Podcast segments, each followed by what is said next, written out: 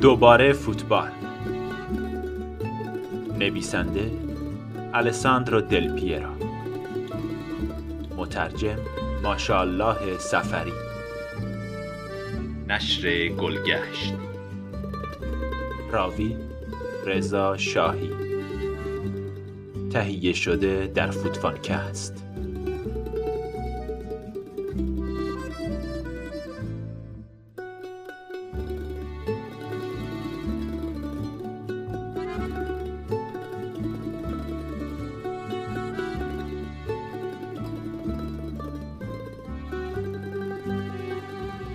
فصل هفتم. روحیه تیمی. شاید عجیب به نظر برسد اما روحیه تیمی ارتباط زیادی با خودخواهی دارد و من می‌گویم از آن تغذیه می‌کنم.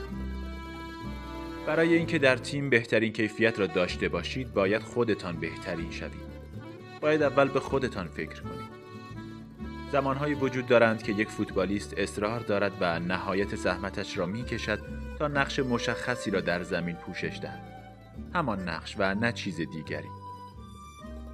در یک نگاه سطحی شاید بتوانید او را محکوم به خودخواهی کنید اما او به این فکر می کند که چه چیزی برایش بهترین است و در نتیجه چه چیزی برای همتیمیهایش بهترین است. روحیه تیمی فقط در دسترس و آماده بودن نیست. این بسیار ساده و ناچیز است. نه یک تیم نیاز به ترکیبی قوی از شخصیت هایی دارد که آن را تشکیل می دهند. اگر به صورت فردی یا به شکل جمعی این موضوع را نگاه کنیم فقط در فوتبال تعریف نمی شود بلکه یک بینش جهانی است یک رفتار یک فلسفه فوتبال مانند تنیس نیست جایی که تنها مقابل حریف قرار می گیرید در زمین فوتبال 11 بازیکن مقابل 11 حریف صف می‌کشند. ما 22 انسان مجزا و 22 فرد تنهاییم. این را زمانی که در جریان یک مسابقه واقعا احساس تنهایی می کردم فهمیدم. به این معنا بود که برای دیگران به اندازه کافی تلاش نمی کردم. اگر نسبت به تنهایی خودم آگاه باشم به این معنی است که تیم را تنها گذاشتم. این یک حرکت متعادل بین خود و دیگران است. فقط بعد از کسب این تعادل می توانید درباره تیم صحبت کنید. اگر به وظایف شخصی عمل نکنیم به یک گیجی فردی می رسیم که در نهایت باعث خروج از مسیر می شود. این موضوع به سادگی همه چیز را به هرج و مرج می کشاند. بر طبق یک قانون جهانی ما بازنده خواهیم بود. عضو گروهی بودن به این معنی است که همیشه خود را مورد سوال قرار دهید.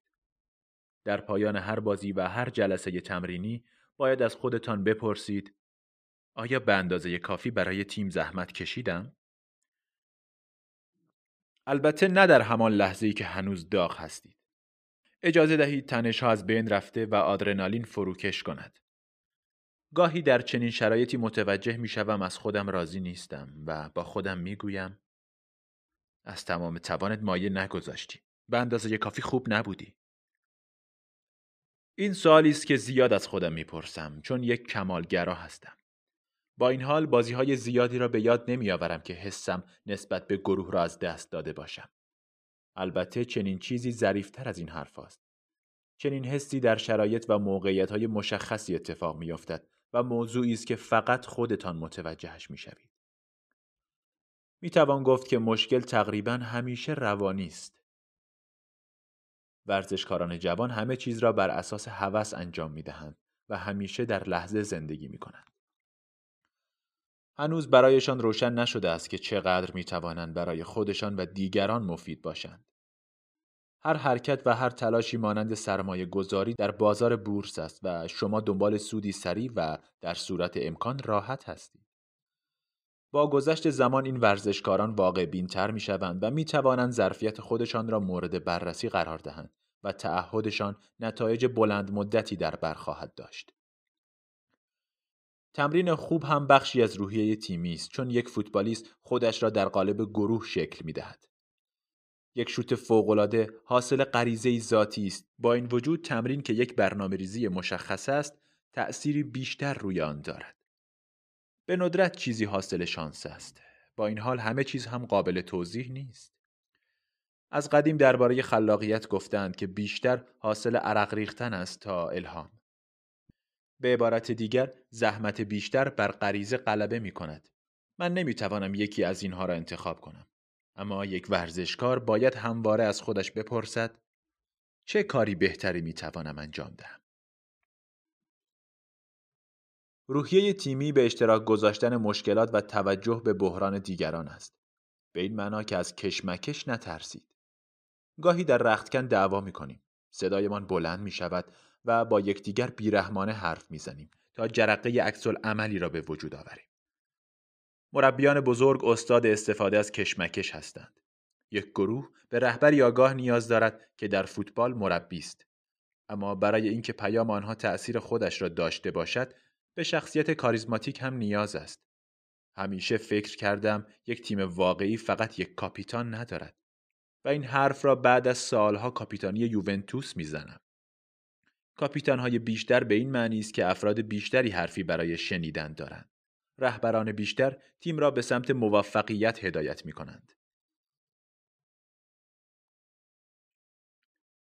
بازیکنان طبیعتا از مسنترها که کاریزما و سابقه بیشتری دارند راحت تر پیروی می کنند. بعد از تمام این مدتی که درون زمین فوتبال سپری کردم آرزو دارم حضور بیشتر و مفیدتری کنار هم تیمی هایم داشتم. دوست داشتم کاپیتان بهتری برایشان می بودم. در پنج سال اول که با یوونتوس بودم سالهایی که در آن همه چیز را بردم شاید زیادی به خودم فکر می کردم. شاید به اندازه کافی در خدمت گروه نبودم. هماهنگی لازم میان خودخواهی و روحیه تیمی شاید کمی به نفع دل پیرو سنگینی می کرد. زمانی که جوان هستی چنین اتفاقی رخ می دهد. فکر می کنم این روزها در این رابطه هم بهتر شدم. متوجه شدم ایجاد پیوند در گروه یعنی خوب خوردن، بیشتر خوابیدن، مراقبت از بدن در بالاترین سطح ممکن. این کارها را با خودم انجام دادم و این خوب بودن خودم منطبق با علاقه همگانی است. تیم یک اتاق جلسه نیست. با نشستن پشت میز و گذاشتن دستانتان روی آن تبدیل به رهبر نمی‌شوید. دیگران باید نقش شما را بپذیرند و این نقش را با رفتار شما در طول زمان و زیر نظر گرفتن شخصیت شما به عنوان یک انسان و نه فقط مهارت‌های فوتبالی میپذیرند. رهبران واقعی متعددی را در دوران حرفه‌ایم دیدم که شاید قهرمان یا بازیکنانی فوق‌العاده نبودند اما مردانی بزرگ و واقعی و ستونهای قدرت بودند.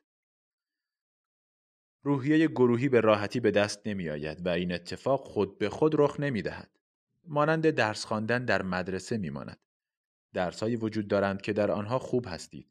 با این وجود باید تمام درسها را بخوانید و همه آنها را در یک سطح خوب کنید. منظورم این است که نیازهای گروه به نیازهای افراد درون آن ارجحیت دارد و درک چنین چیزی زحمت و زمان می‌برد. با این حال چیزی به نام گروهی قوی بدون خوشحال و راضی بودن اعضای آن وجود ندارد. ورزش های تیمی دشوارتر هستند چون بر اساس حرکتی گروهی است. آرزو دارم در یک ورزش انفرادی رقابت کنم اما نمی‌دانم که آیا زمان یا فرصتش را پیدا خواهم کرد یا نه. این کار به حس چالش طلبی هم اضافه می کند. دوست دارم یک بازیکن تنیس باشم. برای من حضور توپ در ورزش انتخابی هم حیاتی است و تنیس این فاکتور را دارد. بعد نوبت تور است و یک حریف. ورزش فوق‌العاده است. فکر می کنم به خاطر فشار بیاندازه روانی بیشتر بازیکنان تنیس تبدیل به شخصیت های بسیار غیر معمولی می شوند. کمی مانند گلف بازها. در تنیس درگیری احساسی همه چیز است. هیچ نیمکت یا مربی وجود ندارد تا شما را به جلو هدایت یا تعویز کند. فقط خودتان هستید. خودتان باید از پس همه چیز برایید. امتیاز ورزش تیمی این است که حتی اگر خوب هم نباشید می توانید پیروز شوید. اما ورزش های فردی این گونه نیستند. احتمالا به عنوان یک بازیکن فوتبال ضربات آزاد و پنالتی ها را ترجیح می دهم. چون لحظاتی شخصی در نظمی گروهی هستند و فکر می کنم به آنها نیاز دارم. وقتی روی نقطه پنالتی در فینال جام جهانی ایستاده اید مانند یک بازیکن تنیس هستید. در مقابل یک وظیفه و یک حریف به شکل وحشتناکی تنهایید. اما رضایت واقعی در تمرین روزانه یک حرکت یا ضربه است. آن هم وقتی که میدانی حاصل تمام تلاش ها بالاخره میوه خواهد داد. حتی با وجود اینکه همه فکر می کنند ضربه آخر حاصل نبوغ است بدانید که نیست جام جهانی 1990 در ایتالیا گل اسکیلاچی مقابل اوروگوئه تأثیر زیادی روی من گذاشت. ضربه عجیب که عمودی در هوا اوج گرفت و بعد سقوط کرد و زمانی که ضربه زده شد توپ فاصله خیلی کمی با زمین داشت. همان لحظه با خودم فکر کردم چرا ضربات آزاد را به این شکل وارد دروازه نکنم. کار بسیار دشواری بود. زمانی که توپ روی زمین بدون حرکت قرار دارد زدن چنین ضربه شاید غیر ممکن به نظر برسد اما وقتی این ایده به ذهنم رسید بیخیال آن نشدم هفت سال از آن جام جهانی گذشت و من در یوونتوس زیر نظر مارچلو لیپی بازی می کردم. به یاد دارم که هر روز بعد از تمرین در ورزشگاه کموناله می ایستادم و ضربات آزاد به شیوه ضربه اسکیلاچی تمرین می کردم. یک بار لیپی از من می‌پرسید مشغول چه کاری هستم و بعد از اینکه به او توضیح دادم؟ گفت نباید خودم را خسته کنم. اما تنهایی به کارم ادامه می‌دادم. توپ را سر جایش قرار می‌دادم و روی پای تکیهگاه هم کار می‌کردم. می‌خواستم از روی یک ضربه ایستگاهی آن ضربه معروف را خلق کنم و در نهایت موفق شدم بازی بولونیا یوونتوس بود و ما سه هیچ پیروز شدیم و دقیقا توپی را به همان شکل وارد دروازه کردم. اگر دربارش فکر کنم بیشتر شبیه یک ورزش فردی است تا گروهی حتی اگر تیم در آن پیروز شود.